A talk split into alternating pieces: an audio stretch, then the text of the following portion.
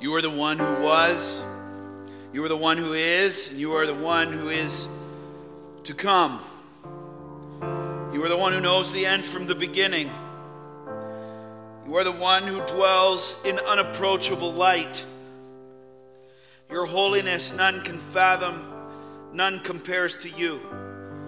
You are the faithful witness, the sovereign God over all, and we declare that this morning. There is no other. Jesus Christ, may you increase in your church this morning more than you have ever been able to before as we eagerly embrace a decrease of self. May you become greater as we become less. Sovereign God, would you have mercy on your people this morning? Give us eyes to see, ears to hear, and heart to respond to your word today. That we would not be just hearers of the word, but we would be doers of the word. By the power of your Holy Spirit, God, would you save souls that are lost in our midst right now? And would you sanctify your church, unify it in spirit and in truth, God? Refine our hearts of true worship for you this morning. Help us right now, God, to cast the cares of this week upon you right now. You are big enough to handle them. And you say, Come to me, all you who are heavy laden, and I will give you rest. Please come and speak to us. Guard my mouth, Father, from error, and say by your Holy Spirit what you desire to say. Discern the heart, convict the heart, strengthen it, refresh it, renew it, restore it. Change us, oh God, to be more like you. In Jesus' name, if you agree, church, say amen. Amen. You may be seated.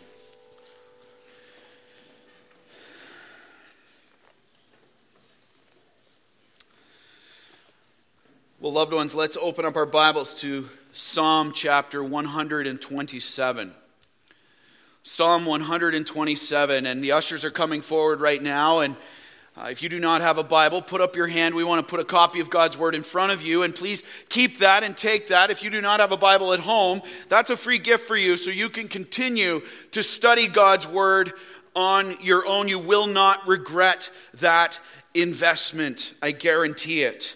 Psalm chapter 127. And today marks the start of a new series. As I mentioned last week in our family chat, we've now finished the first section of the Gospel of John, and Lord willing, we will pick that up in the fall again. But now we are going to focus on a series called Building the House God's Heart for the Home.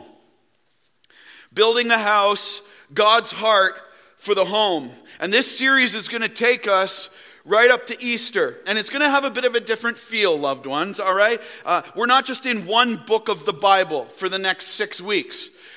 Okay, we're going to be looking at various passages throughout Scripture, still going through them verse by verse, line by line, exegetically as God intends. But we are going to be looking at various passages in the Old and New Testament of what God's heart is for the family. What is God's desire for the home? This is the purpose of the series. We're investigating that question. What is God's heart for the home? What are his desires for it? What does he promise to bless and give his support to when he sees it present in the home? If I could sum up this series, be this What does a house being built by the Lord look like? What does a home that is being built by the Lord look like? And what we'll see here is it's not just, uh, it's not just God's heart or desire for the biological family. So if you're here and you're sitting you're like, what do you mean, next six weeks I got to sit under the family? I don't have a family. Uh, wrong. Tune in.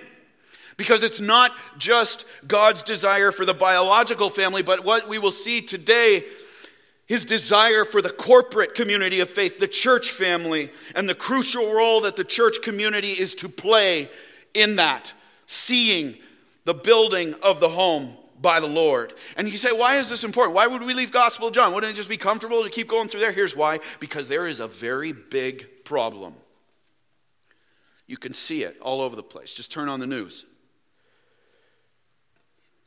The state, it's been a really hard week of prep.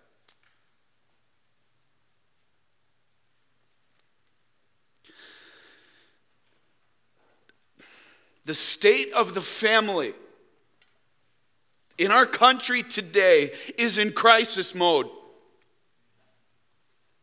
That's a big problem.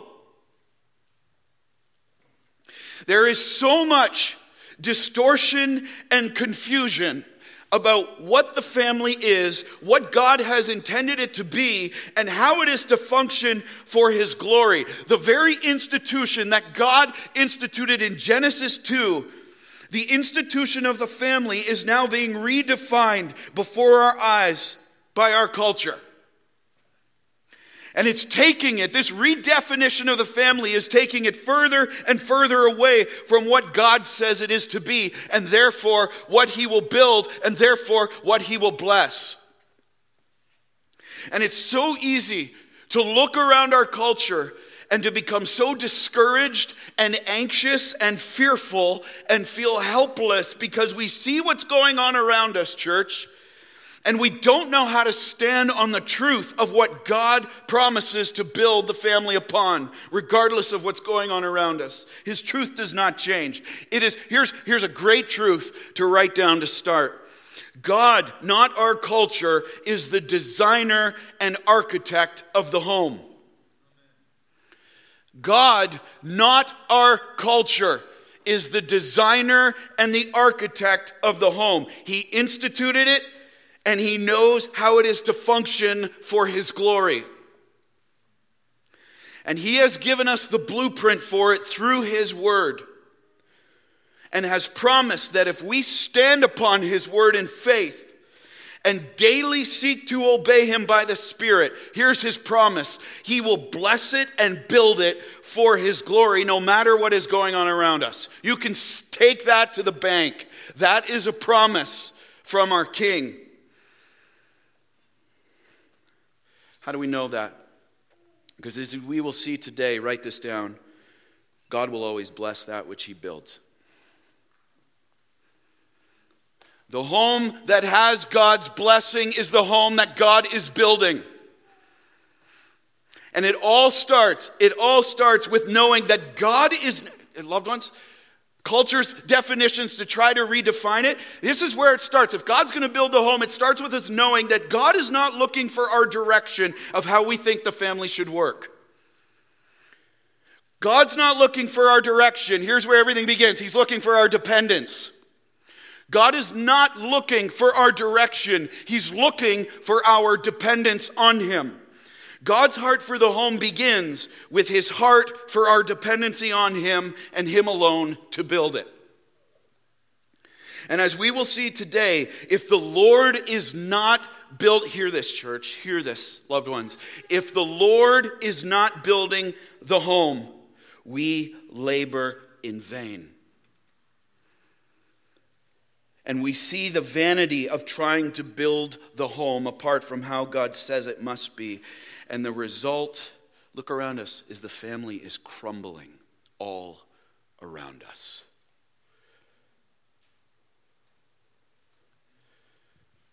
Because here's the truth the Lord must build the house if it is to endure. He has to build it, it won't endure any other way. He has to be the center of it, He has to be the builder of it, the foundation of it or it will not endure. Has no chance. And so today in our text, we will see two foundational truths that God promises to bless and to build the home through for his glory. Everything else we're going to unpack over the next number of weeks, Lord willing, is built on these two foundational truths right here that we will look at today. And it starts with our dependency upon him. Let's stand and read verses 1 to 5 from Psalm 127. Unless the Lord builds the house, a song of ascents of Solomon. Unless the Lord builds the house, those who build it labor in vain. Unless the Lord watches over the city, the watchman stays awake in vain. It is in vain that you rise up early and go late to rest, eating the bread of anxious toil, for he gives to his beloved sleep. Behold, children are a heritage from the Lord, the fruit of the womb a reward. Like arrows in the hands of a warrior are the children of one's youth. Blessed is the man who fills his quiver with them. He shall not be put to shame when he speaks with his enemies in the gate. And all God's people said, Amen. You may be seated. Hear the word of the Lord. If the Lord is to build the house, the first thing we must know is this we must, by faith, entrust its building to Him. It seems so basic. If the Lord is to build the house, we must, by faith, entrust its building to Him. And the question that confronts us from this truth is this God is sovereign and we are not. Are we entrusting the home to Him? God is sovereign. I am not. Am I entrusting the home to Him? Look at verse 1. Unless the Lord builds the house, those who build it labor in vain. Unless the Lord watches over the city, the watchman stays awake in vain.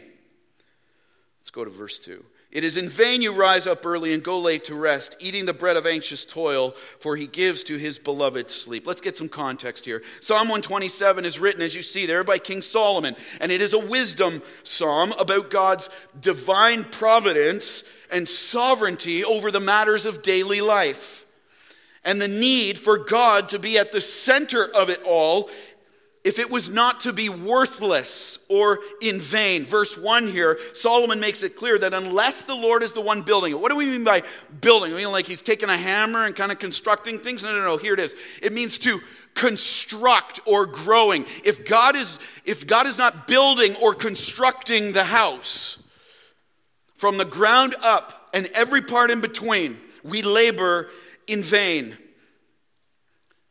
Unless the Lord is the one that's building the home, those who try to build it without putting their faith in Him to do it labor in vain. He uses that word vain three times in the first two verses. He's emphasizing it for a reason. The word vain there means this the Hebrew means futile. Ouch. That's a shot to our pride. Vain means worthless.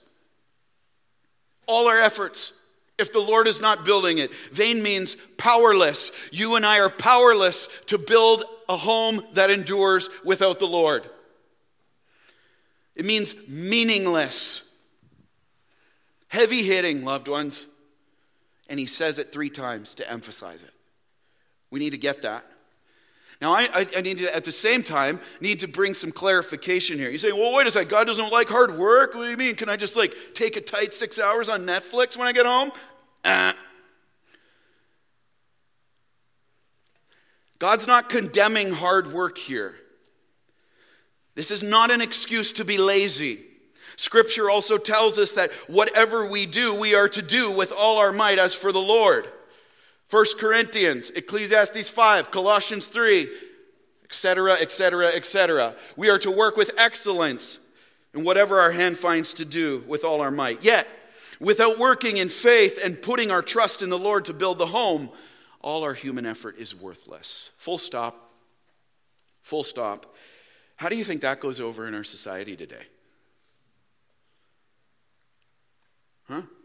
Is this a, is this a message we like to hear?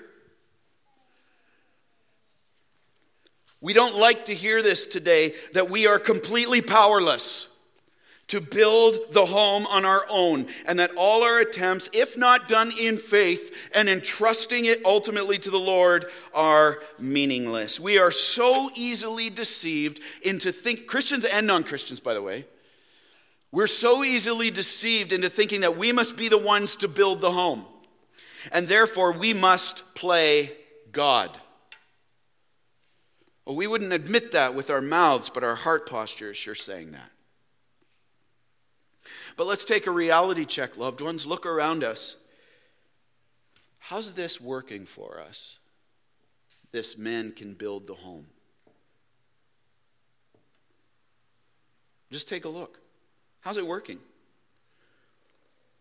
Are, as we try to remove Christ out of the culture, as we try to remove Christ out of the home, just take a look over the last 10 years. Are our families stronger than they were 10 years ago?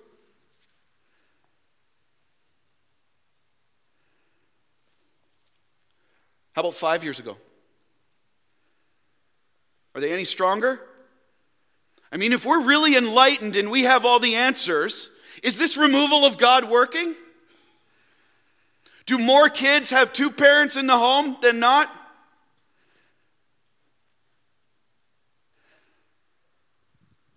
Something's wrong.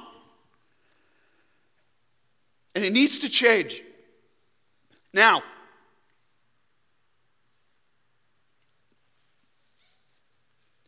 how's it going depending on ourselves?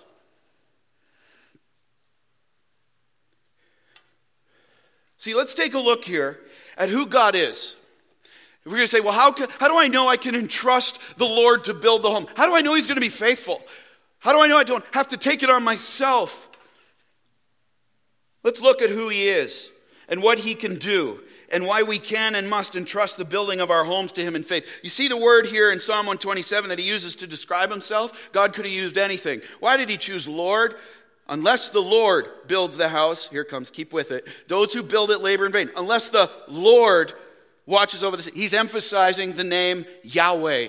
That is Hebrew. Yahweh.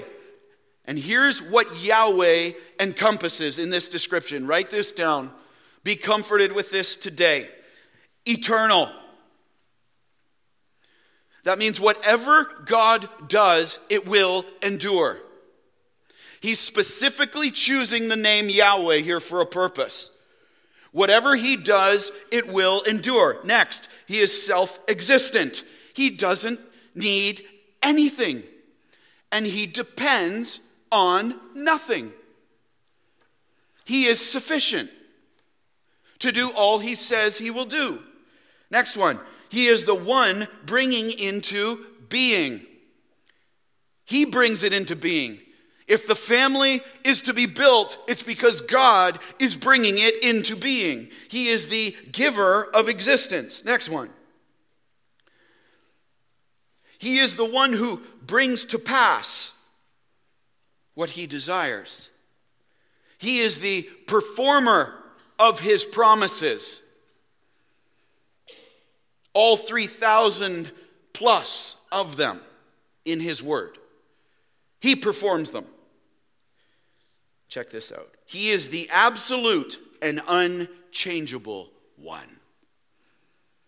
He will not change with the tide of the culture. God's not sitting up there with his feet up, scratching his head, being like, oh, wait a second, I didn't see this coming. He is unchanging.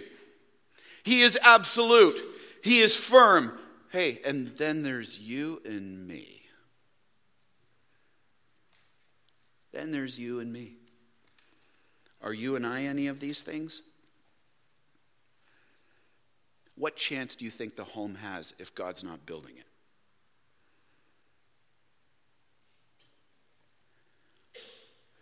Question Who would you rather put your faith in? God or man? Follow that up with this one. Who are you putting your faith in right now? Who would your kids say?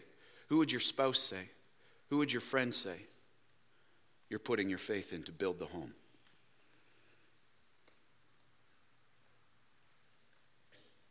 Are you, are we entrusting the building of our home, the building of the family to the sovereignty of God? Or are you putting your faith in the lie of the sovereignty of man to try and do what only God can do? You may ask, well, how do I, like, how do I know? Like, what does this look like? If we want to get as practical as we can, or I pray this series would be so equipping for our church. I need it just as much as anyone else here. How do I know what this looks like? To entrust its building to the Lord. Well, he gives us a litmus test. The psalmist here specifically looks at two areas he emphasizes of what it looks like when we entrust the Lord to build our homes use this. We must entrust the building of our house to the Lord, number one, for his protection over it. God is our only true security. We must entrust the home to him for his protection over it. God is our only true security. Look at verse 1b. Unless the Lord builds a house, those who build it labor in vain. Here it is. Unless the Lord watches over the city, the watchman stays awake in vain. The Hebrew word for watches there means this keeps, preserves, secures the home, protects the home. Unless it is the Lord doing those things, we labor. The watchman, the one who is to bring security, labors in vain. See, in Israel, let's get some context. In Israel, the cities were often walled to guard against enemy attacks. And the watchmen were the ones who would be stationed on those walls. And they would give alert if they were under attack. And so the result is these cities, these people, these communities would spend so much time, so much energy, so much effort and resources trying to secure or fortify themselves against anything that could threaten them. Has anything changed under the sun?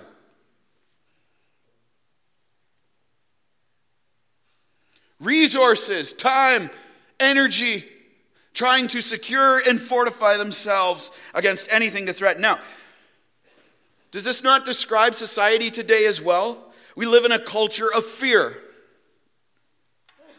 We live in a culture of fear, and we're desperately trying to secure ourselves against discomfort, trial, or hardship. And that takes on a variety of forms. And we work so hard and we burn out to try to keep things secure.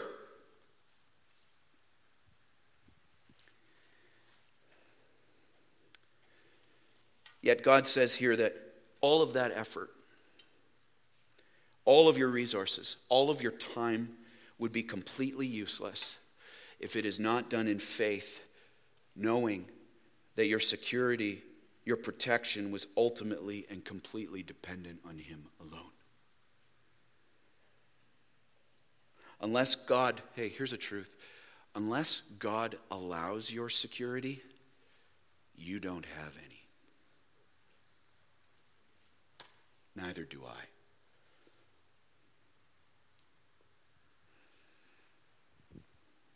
Unless he's watching over the home, there is no security. No matter how many alarm systems you have, how many locks on doors you have, no matter what, unless the Lord allows it to stay secure, it won't. Now, again, God is not condemning the importance of the watchman here. Do you understand this? God is not condemning the importance of the watchman to stay awake in times of war. That's a wise thing to do. Put the watchman on the wall. That's wise. But we're not depending on the watchman for ultimate security because all it takes is for one watchman to fall asleep on duty and you're done. We're depending on the Lord, but we're, we want to use wisdom and put the watchman in place. That's fine. But who are we ultimately depending on? And bring that home today. Who or what are you trusting in for your security today? Maybe for some of you, it's like, well, I got to stay in really great shape and I got to just make sure we're eating right and do all this. Hey, great stuff, guys. But are you depending on that? Unless the Lord gives you your health, you don't have it.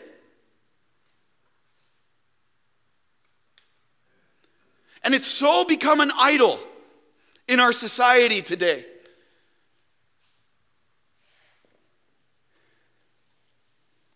How about other watchmen we put in today?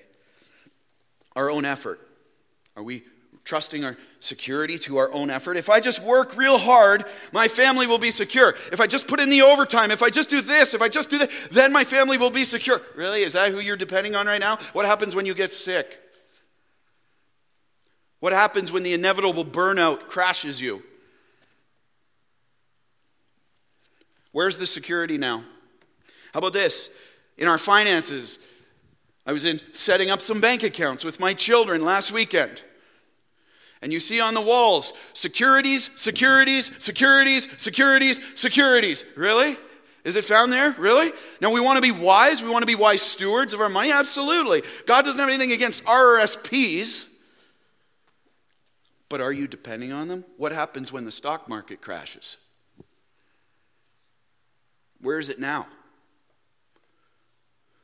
What happens when that guy at the bank hacks into the system and then deletes your bank account? What happens then?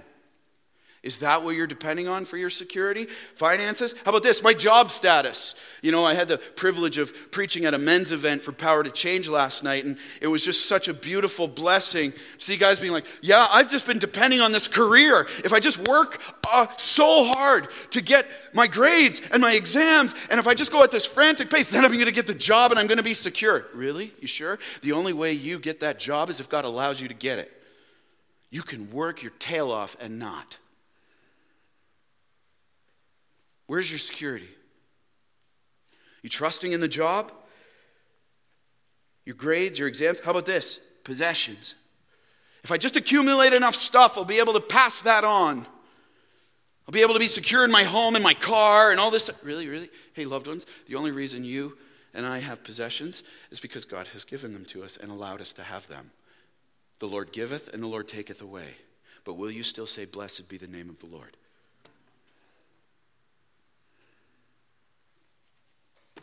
What sovereignty do you think you have?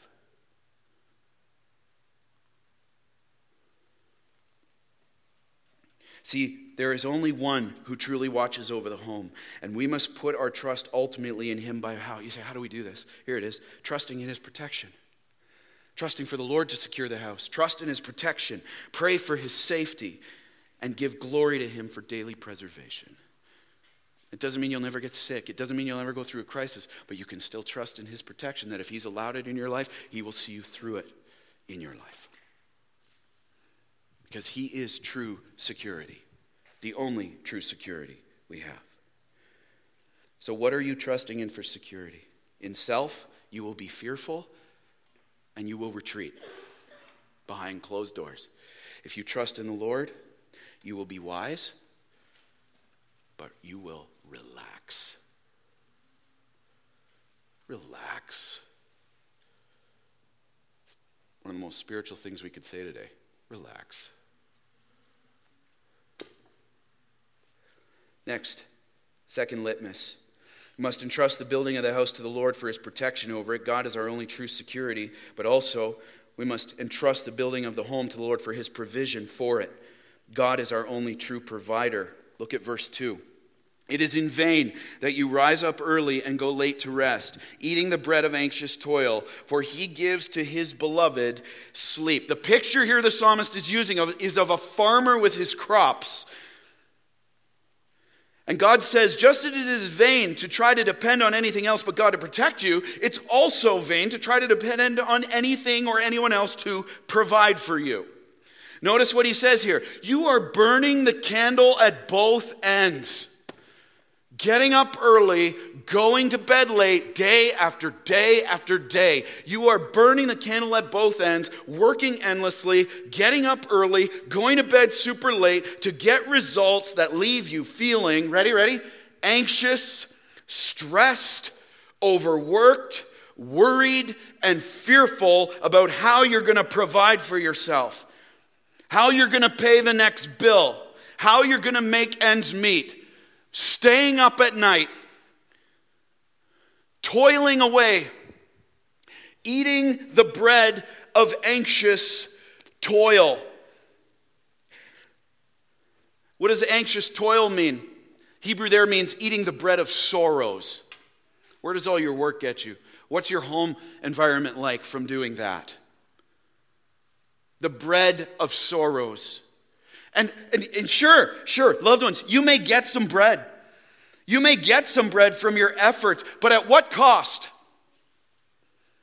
At what cost emotionally to you? At what cost relationally to your family and to your friends? At what cost physically? What's it costing you to eat the bread of sorrow, loved one? Because you won't entrust it to the building of the one who can build it, the only one who can build it. What's it costing your family? Have your kids seen their dad or mom at dinner? Has your spouse seen you and had a night with you? Have you been able to take a Sabbath this week? See, what bread are you eating these days? What bread am I eating? This was such a gut check for me this week. What bread am I eating these days? Who am I, who are you ultimately depending on to provide for you? You know, here in today, you look at society, it's almost like busyness is a badge of honor. How are you? Oh, I'm busy. I've got a full calendar. And oh, I'm busy. I'm busy. I'm busy. Really? Really? There's nothing wrong against working hard. God's not condemning working hard. We need to. Put in a hard day's work. Absolutely. But I will tell you this busyness that leads to anxious, stressful, overloaded, burnout is not a badge of honor in God's eyes. Ever.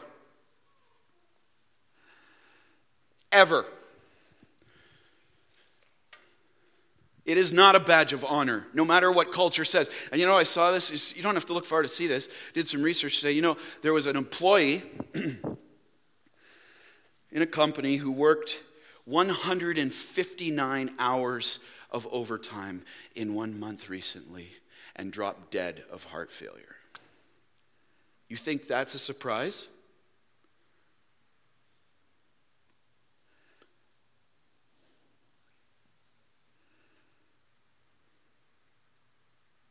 Eating the bread of sorrows, the bread of anxious, at what cost? At what cost? When's the last time we had dinner with our families? Had a Sabbath. And some of us may sit here and say, Well, I can't take that. I've got so much to do. I can't. Okay, then the question becomes for you right now um, Who are you really trusting in to provide for you and your family?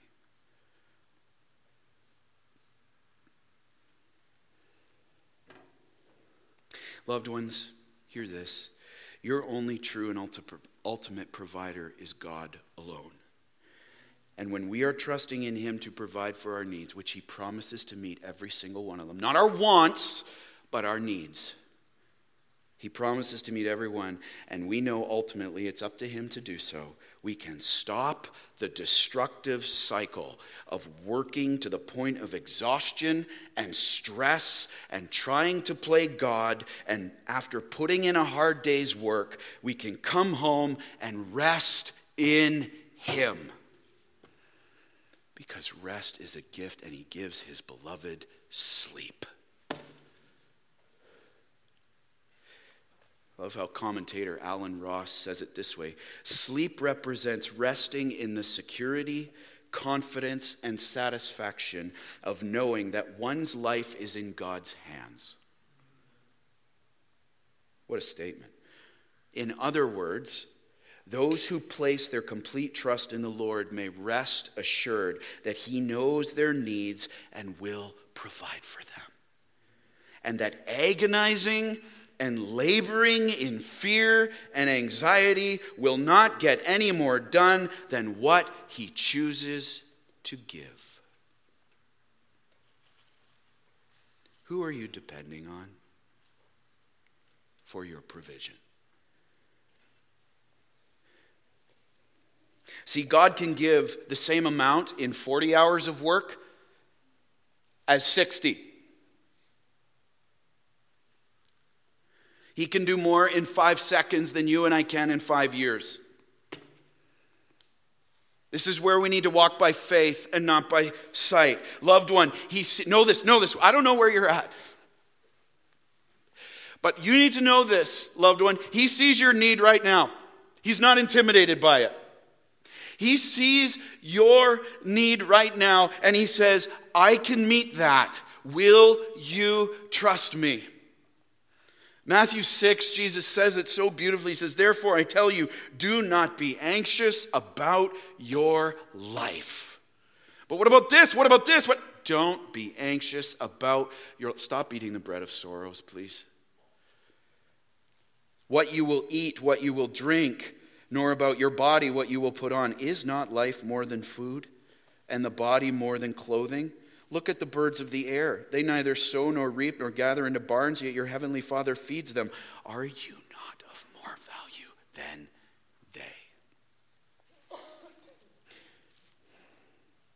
But if God so clothes the grass of the field, which today is alive and tomorrow is thrown in the oven, will he not much more clothe you, O you of little faith?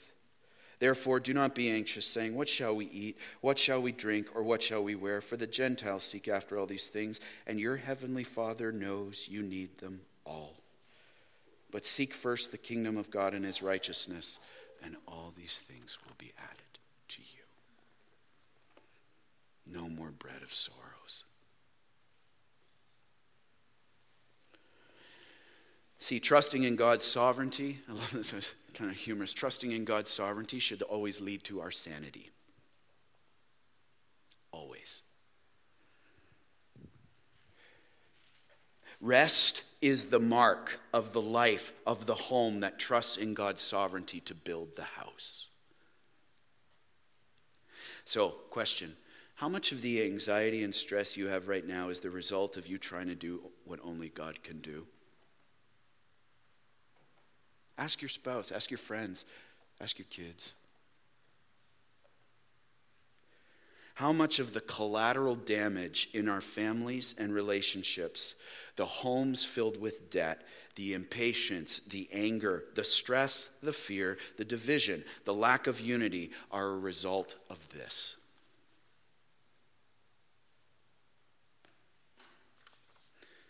Question How about in your home right now? The Holy Spirit is here convicting you right now, remember, there is no condemnation in Christ Jesus. But revelation from God always leads to responsibility before God to do something about it. What's your next step there? And you may ask, how will the need be met? I've got all these people, how, I got my family, how will I need be met? If I don't burn the candle, keep burning it, elongating the day. That's why we walk by faith and not by sight. Waters don't part till the feet get wet. You do your job and be faithful.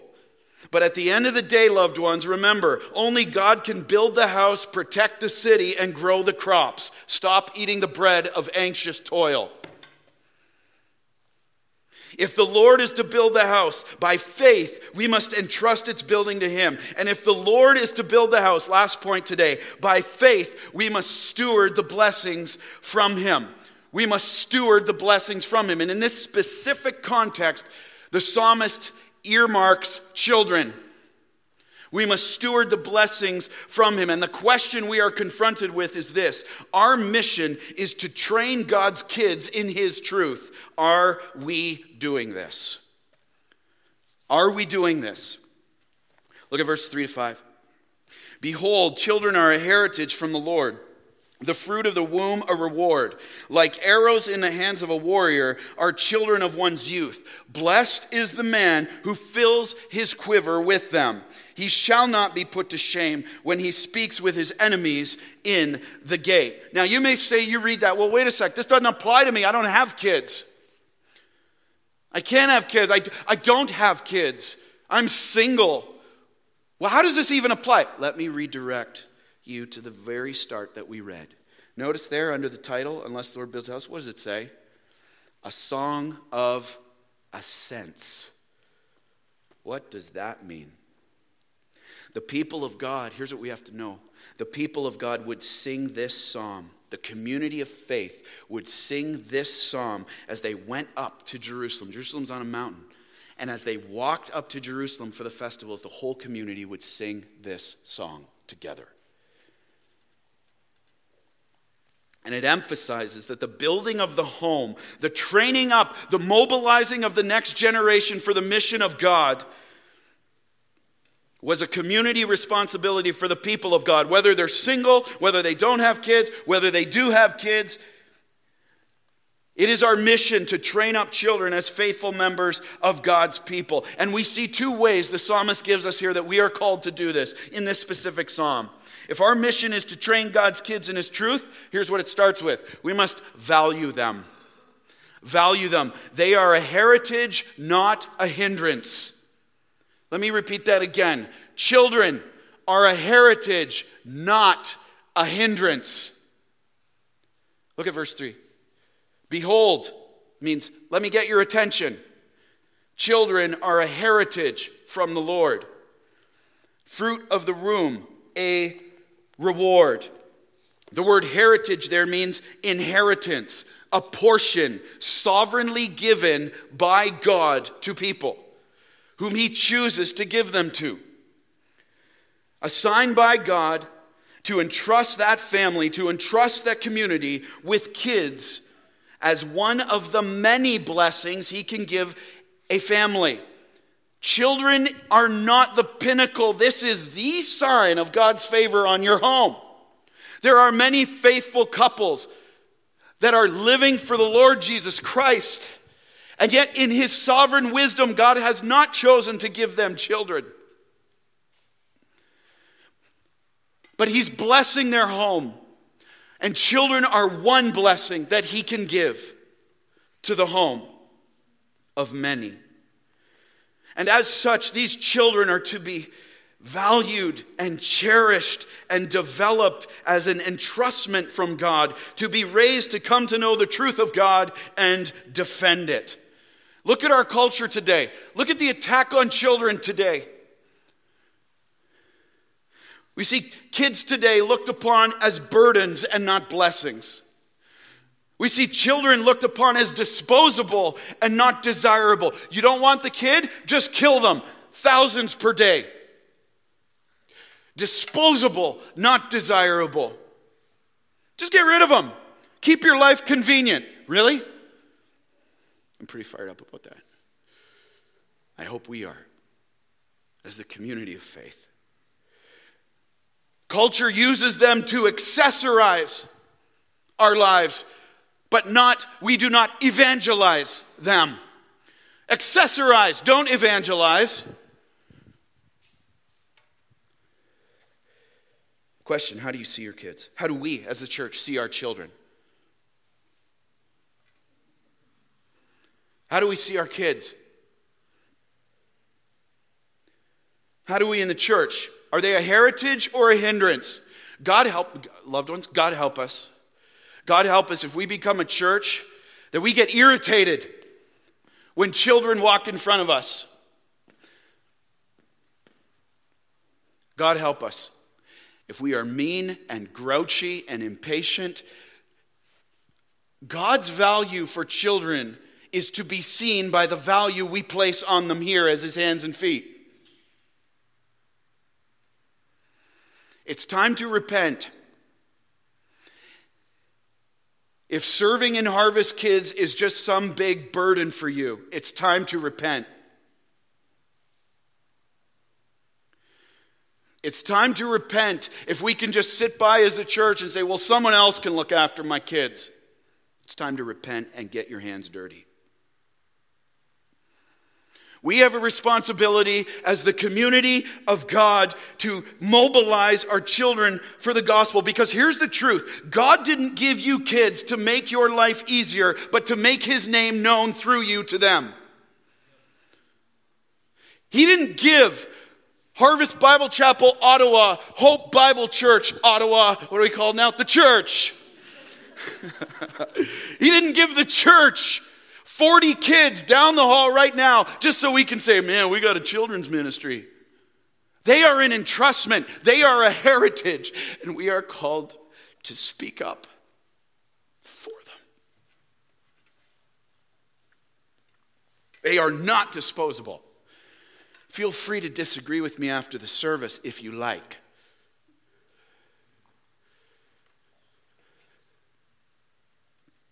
And if you say, Well, I do value my kids, okay, just let me ask would they say that? By how you treat them? By how you act when you come home at the end of the day? By the investment you put into them? Would our children down the hall in Harvest Kids right now say, I know I'm part of a church that loves me because people are investing into my life and it's not just a daycare for them?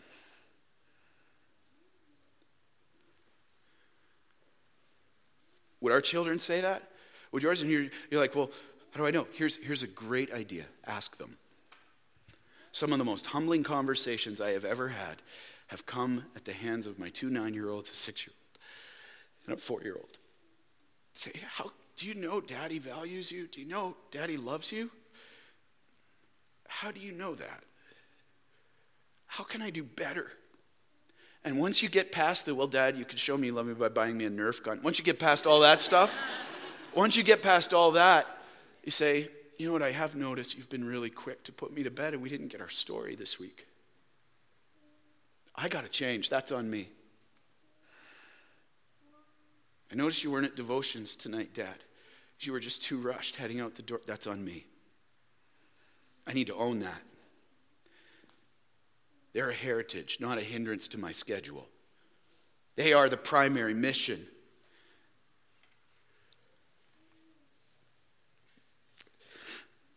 Truth is, God's value should be seen through how we value them.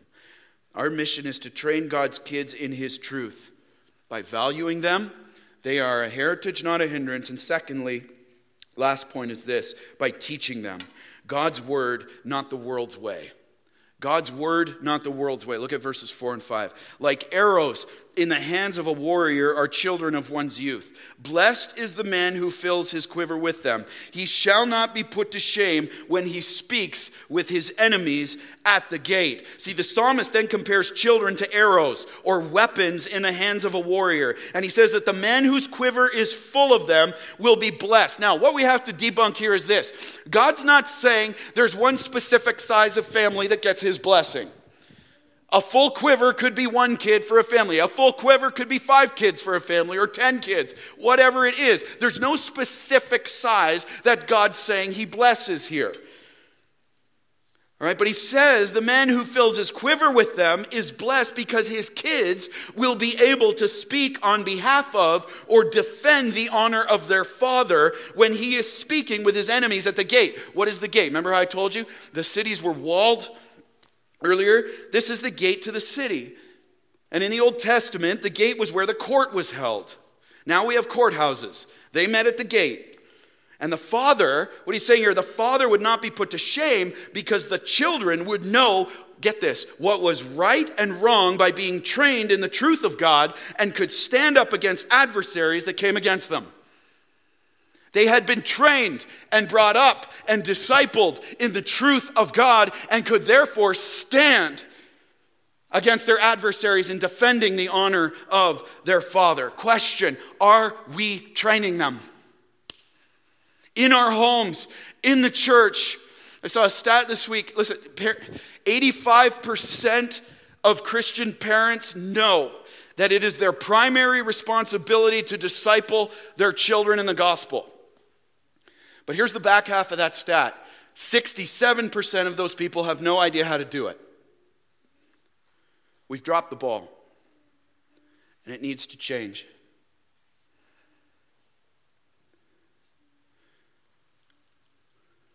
Are we training God's kids in His truth? Loved ones, I want you to be encouraged with it. You say, maybe you're in that 85%, you're in that 67%, you're like, I have no idea what this looks like. I have no idea. Be encouraged. Our mission today is still to train God's children in His truth through His Word and give them every opportunity to come into the family of God through a saving relationship with Jesus Christ that they too would be able to stand against their adversaries, which will, I don't even want to know what my kids are going to face compared to what we're facing today. They'd be able to stand up against their adversaries and uphold the truth in honor of their heavenly Father. And even though, hey, church, loved ones, parents, let's talk. Even though it seems like a daunting task at times, and if you're anything like me, so often you feel like you're screwing your kids up more than helping them. It seems like a daunting task so much. We must, by faith, we must, by faith, do what He's called us to do and entrust them, just as He sovereignly gave them to us. We must entrust them to His sovereignty to do what only He can do in their lives to bring them to Himself. You and I cannot save our children. No matter how many family devotions you do, no matter how many daddy dates you go on, you cannot save your kids, and neither can I. Only the sovereign work of God can. But we are responsible to do our part to see it happen. God will decide who He saves, but it's our job to be faithful with the shepherding of the next generation that is under some serious assault in our day. To mobilize them in the gospel we are not called to save our kids, but to shepherd our kids. And if we are dropping the ball on this because we're eating the bread of anxious toil where God has already started to, as God has already stated that He's going to meet the needs, we need a readjustment now. And we don't sit under condemnation if you are in Jesus Christ for this, but feel the conviction and know that there is comfort on the other side of repentance, not condemnation. God will help you. And you wonder, like, where do I even start? It starts by doing this get your kids together, get your fam together, and open God's word one verse at a time. Just start there. You know what, parents? We have Harvest Kids take home sheets. One thing I do after most services, I go back to the Harvest Kids registration desk and I look at how many parents took the take home sheets for their kids that week to reinforce the lesson that was just taught. It's laid out for you step by step. Parents, do it. Take it into your home. It's no good sitting on a table. Pray for our Harvest Kids workers. Step up to be a Harvest Kid worker, to invest in the next generation. I have no shame of calling that out. The applications are at the back. Get the ball rolling. This is a community. This is a song of ascents. This is a community responsibility that we are all having an entrustment for. No question. Harvest Kids, go to your website. There's a whole page on our website for kids. Do the worship songs, sing them at the table with your kids. You say, I can't sing. Just try, it's a lot of fun. Your kids will love it. They'll teach you the words and the actions. Ask your small group if you're in a small group. If you're not in a small group, get in a small group so you can get counsel in the abundance of wise counselors. Proverbs 24 6 says, We wage war and there is safety. Start serving in Harvest Kids, guys. Let's mobilize. If you call, loved ones, if you call Harvest Bible Chapel Ottawa, Hope, the church, your home church, here's the reality it's our responsibility. Let's get after it. No more sitting on the sidelines. There's a generation that's been entrusted. But be encouraged, loved ones. You and I, as parents, we as the church, we are not alone. There was one son who perfectly spoke on behalf of his father. There was one son who stood up to his adversaries in the face of immense opposition. When he was hauled into court, the Son of God Himself, Jesus Christ, who perfectly trusted in God's sovereignty, even as it led him to his death on a cross for our sin, and his resurrection three days later. And for all who have repented of their sin and trusted him alone as their Savior, he has promised to give us all we need all of the grace, all of the patience, all of the capacity to do exactly the mission that he has entrusted to us, to do our part so he can do his. Jesus Christ will see the house built on a firm foundation with him as the cornerstone. I don't care what's coming at us against in culture. This promise is true. And we're going to unpack that over the next number of weeks, what this looks like practically. But this is where it all starts because apart from Jesus Christ, we can do nothing. Jesus Christ will build the house. When we entrust its building to Him, and when we steward the blessings from him, the question is this, loved ones will we call on his name and depend on him? Let's pray.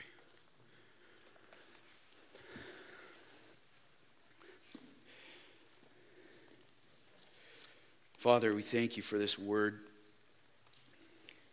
We thank you for your truth. I pray right now for anyone in this room feeling a spirit of condemnation like we just can't cut this, and recognizing as you have illuminated just how we've missed this in our lives up to this point of trusting in your sovereignty, stewarding the blessings you give to see you build the home. I pray right now, through repentance and faith, they would find comfort in Jesus Christ. They would know that you are with us to the end of the age, that you have not left us to ourselves against this monster of a tide of culture. Your word will prove true, it will stand firm.